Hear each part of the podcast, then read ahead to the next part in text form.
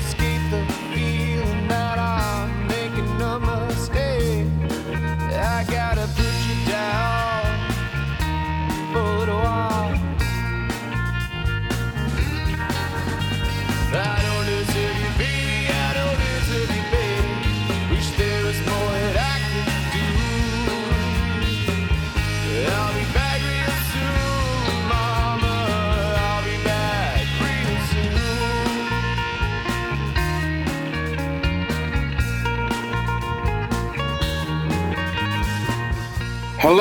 listeners, and welcome to Ohio Mysteries.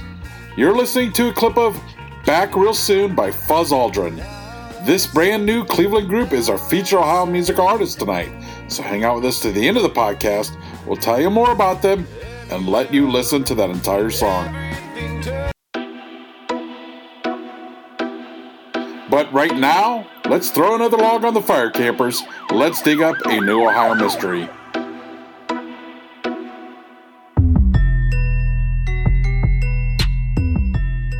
I'm your co host, Steve Yoder, and with me is our award winning journalist, Paula Schleis, who spent 30 years telling these kinds of stories for the Akron Beacon Journal. Hi, everybody. In Cincinnati, the neighborhood of North Side is known for its bohemian collection of students, artists, young professionals, and the GLBT community. It had been in serious decline in the middle of the 20th century, but saw a resurgence when city living became trendy again and people appreciated its proximity to universities, Mount Airy Forest, the highway system, and downtown. Also, here is Spring Grove Cemetery, the third largest cemetery in the country and a National Historic Landmark. But historically, the area was known as Cumminsville, the name it was given when settlers put down roots here back in 1805. The canal came through here later, bringing workmen and their families to the region. Then the railroads came, attracting more hard living, hard drinking residents. By the 1870s, when it was annexed by the city of Cincinnati, locals called it Helltown because of its reputation for rowdy taverns. In 1904, a series of attacks in Cumminsville left three women dead, a dozen terrorized survivors, and a community on edge. The assailant, described as a short, heavy-set man in a slouched hat, always wielding a hatchet or some other lethal object, was never caught. Then, six years later, deja vu. Two more women dead in gruesome slashings. And though it, it seems unlikely their killer was the same man as the one who had left that bloody trail in 1904, the small neighborhood was now haunted by five homicides no one could solve. Tonight's episode is about the Cumminsville murders.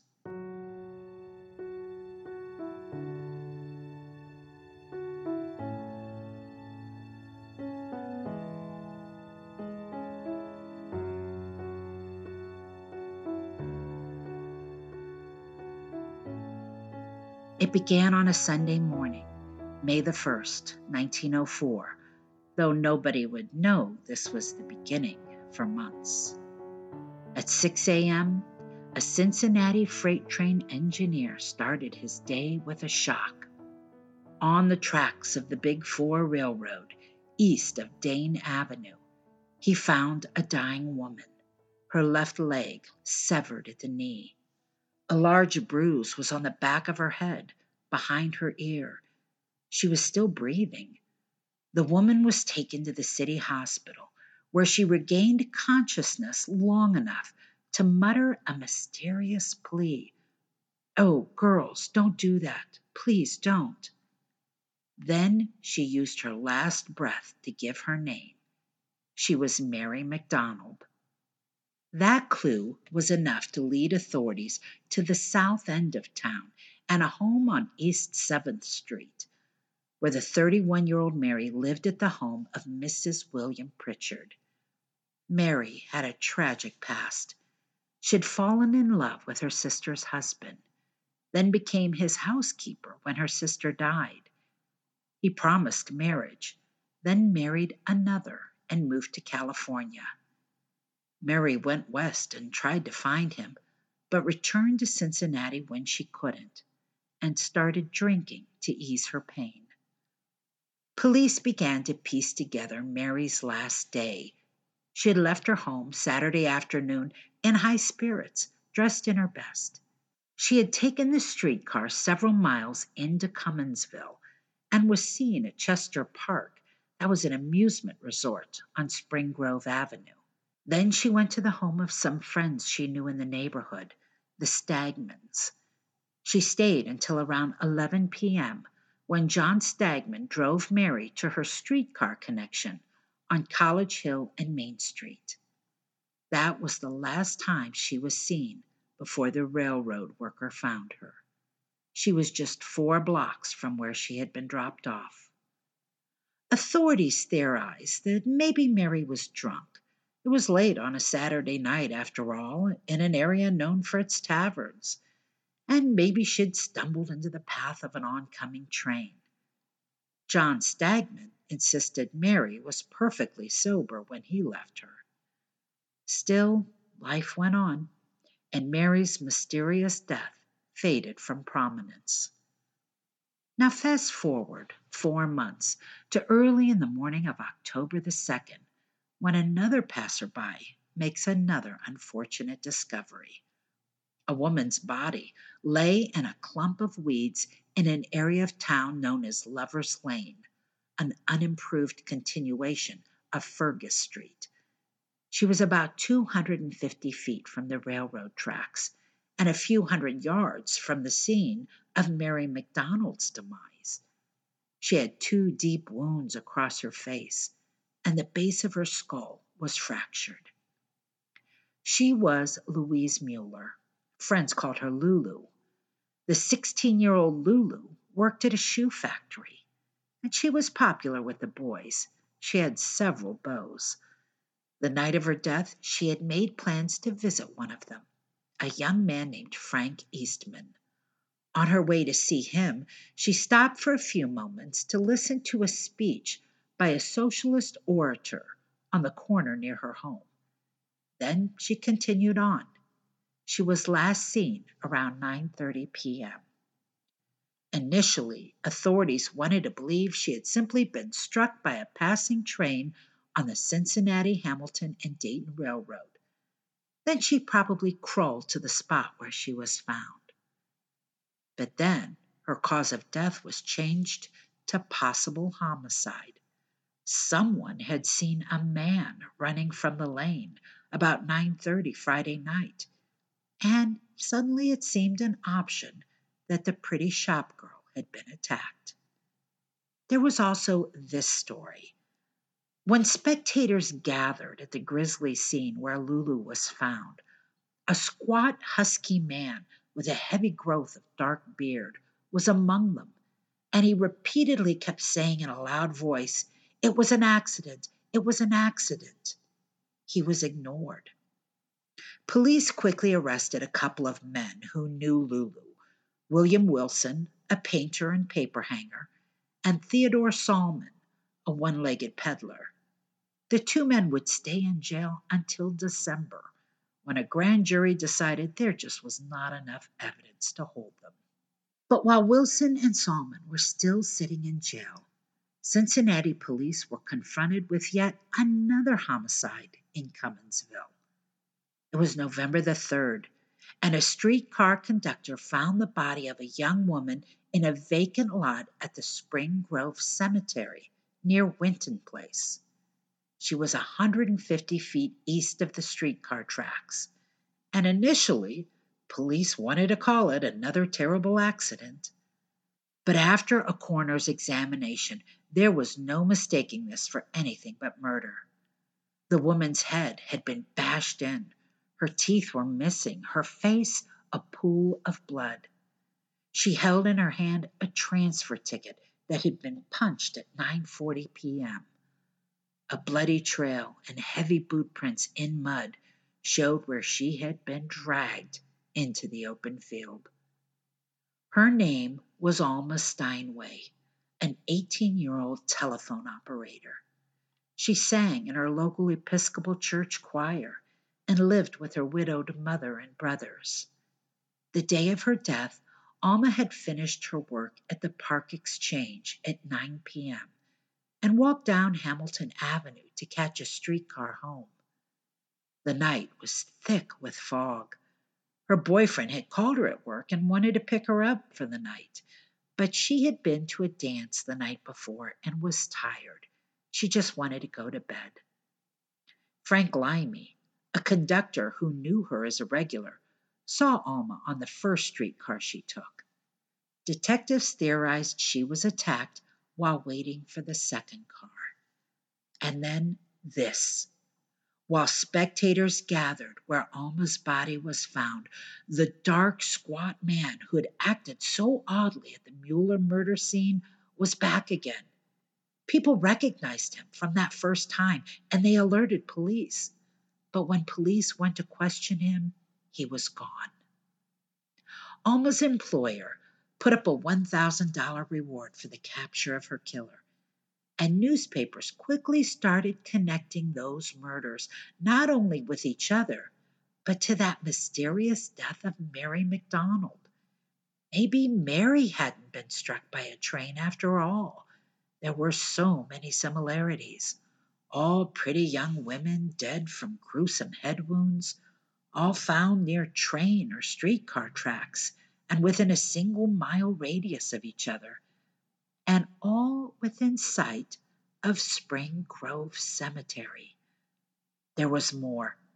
As fear began to grip Cumminsville, other women came forward to share their stories of close calls they had escaped. The same night Alma was killed, at another trolley stop not far away, Dorothy Hannaford said she left a meeting of the Young Women's Christian Association and was waiting for a trolley to take her to Winton Place when a short, rough looking man jumped out of the bushes and grabbed her arm. Hannaford said the man was tugging her toward the tracks, but fled when the trolley car appeared. One hour after that incident, two neighbors, a Mrs. Unkeback and a Mrs. Hagedorn, said they fought off a man who jumped out at them. They pummeled him till he fled. And the night after Alma's murder, three women, the Weimer sisters and Mamie Roddy, were passing by Spring Grove Cemetery when a man leapt at them from the graveyard's shadows. He began hitting the girls and pinned one to the ground, but he was ridiculously outnumbered. The women pulled his ears and poked at his eyes until he ran away. History is complicated. The story of human progress is long, messy, and riddled with controversies big and small.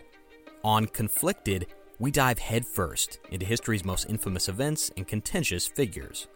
We try and untangle the good from the bad, the fact from the fiction, and the monsters from the misunderstood.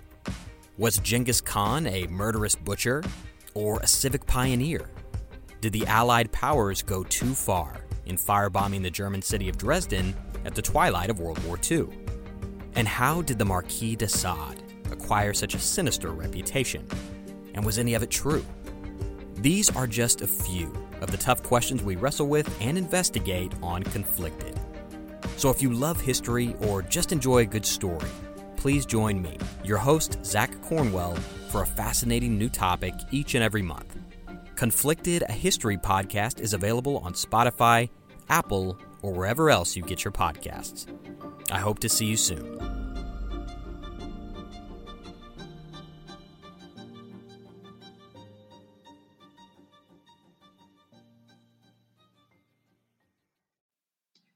Another case, a Miss Clausing, the daughter of gardener Henry Clausing, was on her way to a party when she crossed a bridge near Elmore Street and was jumped by a man who snatched her purse then struck her in the head with a hatchet. She fell onto the railroad tracks, where she was rescued by a group of men who carried her to a nearby saloon. And on November 6, that was three days after the attack on Alma, Mrs. Harry C. Winds was home alone at 11 p.m. when she heard a knock at the door. A short, thickly built man asked for food, and she turned him away. Later, she stepped out into the backyard where the man was waiting. He grabbed her, and she screamed just as her husband was returning home from a trip to the store.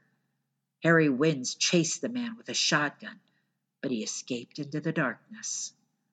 There were more reports from Mrs. William Wergel, Mrs. Robert Kelly, Mrs. Philip Gerbig, and Josephine Hewitt, all saying a short, stout man sprang at them from within the Spring Grove Cemetery. But in each of their cases, they were able to fend him off. The Cincinnati Enquirer reflected the fear in the area with a story that tied the attacks to a single assailant. Quote, Everything points to the presence in this community of a human vampire, a fiend whose joy is in witnessing the death struggle of his innocent prey.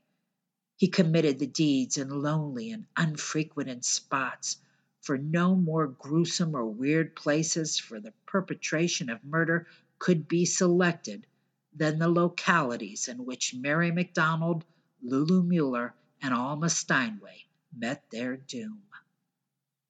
But just as fast as the flurry of attacks had come, they stopped.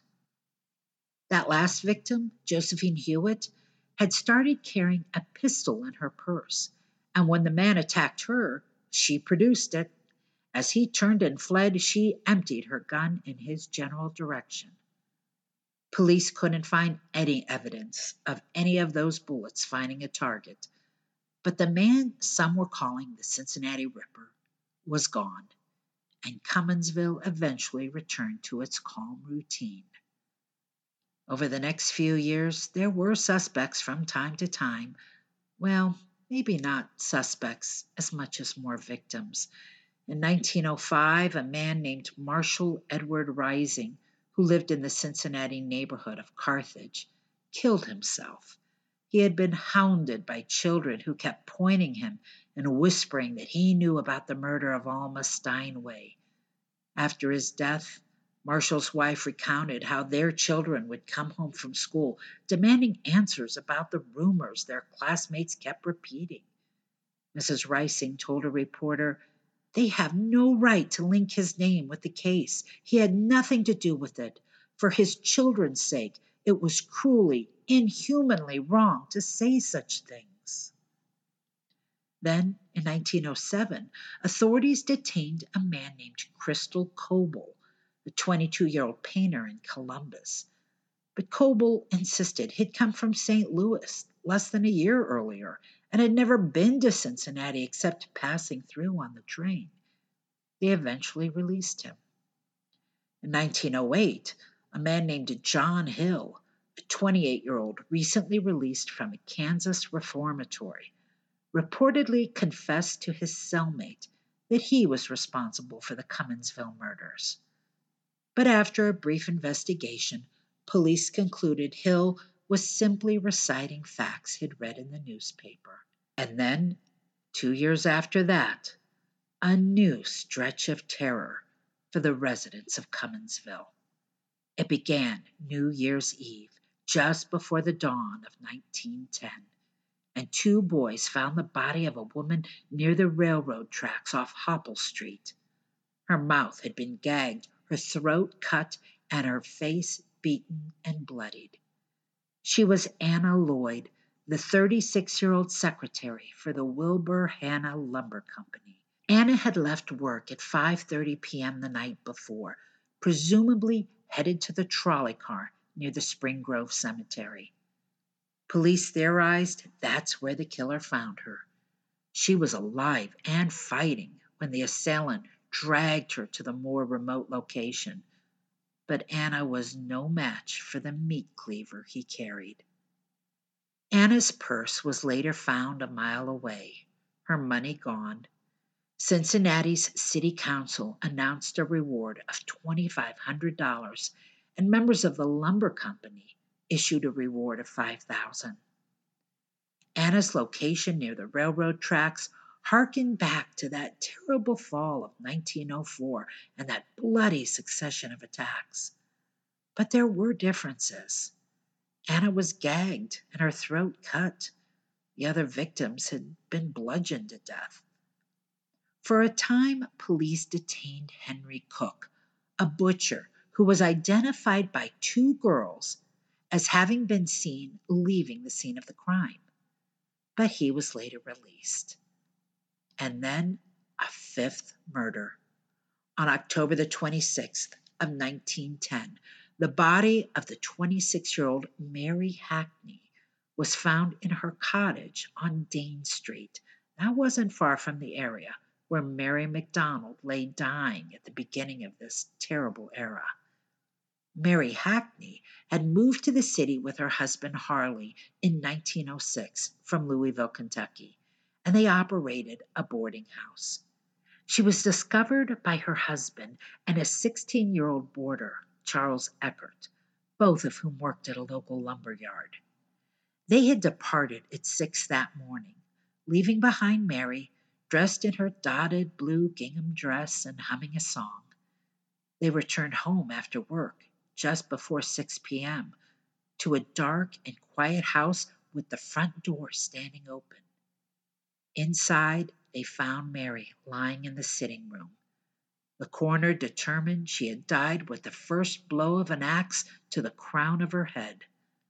But post mortem, the killer had gone to the trouble of pulling out a razor to slash her throat ear to ear and leaving other cut marks on her body and face. Police found a bloody carpenter's hatchet on the front porch, but Mary's husband and the boarder both insisted the axe had been used to kill a chicken for dinner the Sunday before. This murder was obviously very different than the rest, having taken place in home and in the light of day, not a dark, remote location by train tracks or by a killer who leapt from a graveyard. So it's impossible to know how many killers were at work in Cumminsville. Was Mary McDonald's killer in the spring of 1904 the same as the man who terrorized the neighborhood that fall? Was Anna Lloyd's attack on New Year's Eve of 1910 connected in any way to the home invasion of Mary Hackney several months later? We'll almost certainly never know.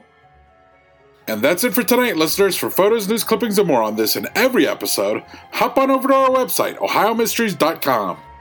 And that brings us to tonight's featured Ohio musical artist.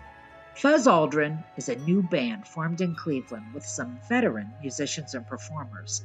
And this year they have been performing all over the region to promote their first album, Peach Fuzz. The band was started by lifelong friends Zach Asher and David Slane who grew up across the street from each other in Solon. They bonded through music, adding a drummer, Tom Middleton, and picked up a bassist in Brian Lawson. They formed Fuzz Aldrin and started looking for a new vocalist, which they found in Hayden Brook. They released Peach Fuzz in April, featuring elements of blues, rock, and indie. If you want to keep up with them, find their Facebook page. We'll include a link in our episode notes. So here's Back Real Soon by Fuzz Aldrin. Turn up the volume, enjoy, and we'll see you here next week for another episode of Ohio Mysteries.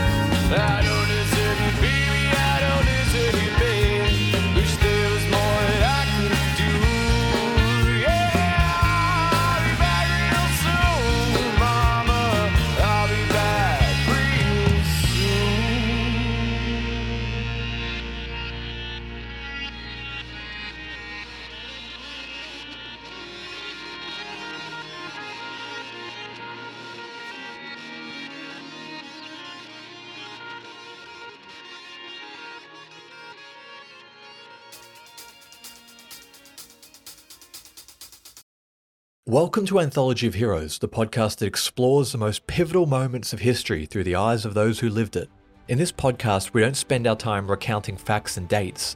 Instead, we follow in the footsteps of national heroes, kings, or ordinary people who lived and breathed the moments that shaped our world.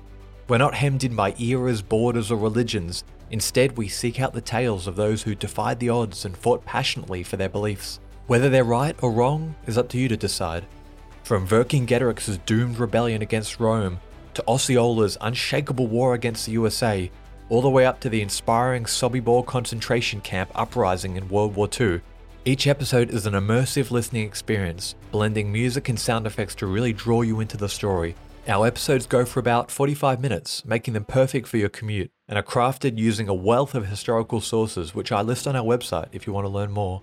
I'm the host, Elliot Gates, and I'm thrilled to have you joining me as we uncover history's hidden gems and illuminate the faded pages of our past. Look out for the Anthology of Heroes podcast on Spotify, Apple Music, or anywhere else you get your podcasts from.